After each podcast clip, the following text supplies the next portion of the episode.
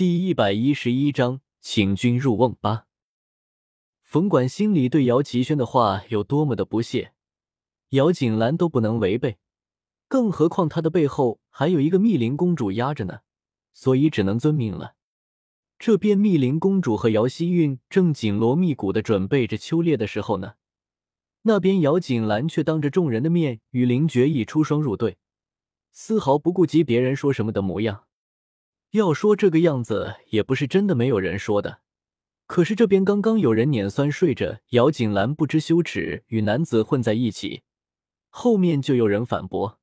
人家都已经是未婚夫妻，不日即将完婚，便是现在亲密一些也无伤大雅。这样的话不过说的几日，没有了人附和，也就没太多的人关心了，毕竟不关自家的事情。而唯有姚希韵与密林公主暗地里咒骂姚锦兰是个狐妹子，可是那样又怎么样呢？不管最初的目的是什么，在最近的相处中，两个人之间的距离是缩短了不少。在那夜之后，慢慢有些事情就发生了改变。有的人对你好就是对你好，即使你处在困境中，而吕常就是这样一个人，不需要人邀请便自发自地来到了大门口，这才托人前去禀告。姚锦兰这才知道，连忙去府门口迎人了。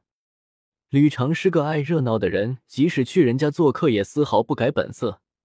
于那正要出门的姚希韵与密林公主撞了一个正着。吕常不喜欢总是暗地里算计姚锦兰的姚希韵，对你明着要与姚锦兰抢林觉意的密林公主也没个好脸色，要不是之直接吵架了，碍于对方公主身份，只怕就要与她直接吵架了。不过这个情况也没见得多好，姚锦兰去的时候，两方人马之间火气正浓，说不得就要开战了。姚锦兰去的时候正好，不过三两句话就将吕常带走了。她是公主，你何必非要与她对上？吕常这么做无非就是为了自己。姚锦兰看得明白，更加不愿意叫她得罪了密林公主。吕常不是一个人，他身后的还有一个家族。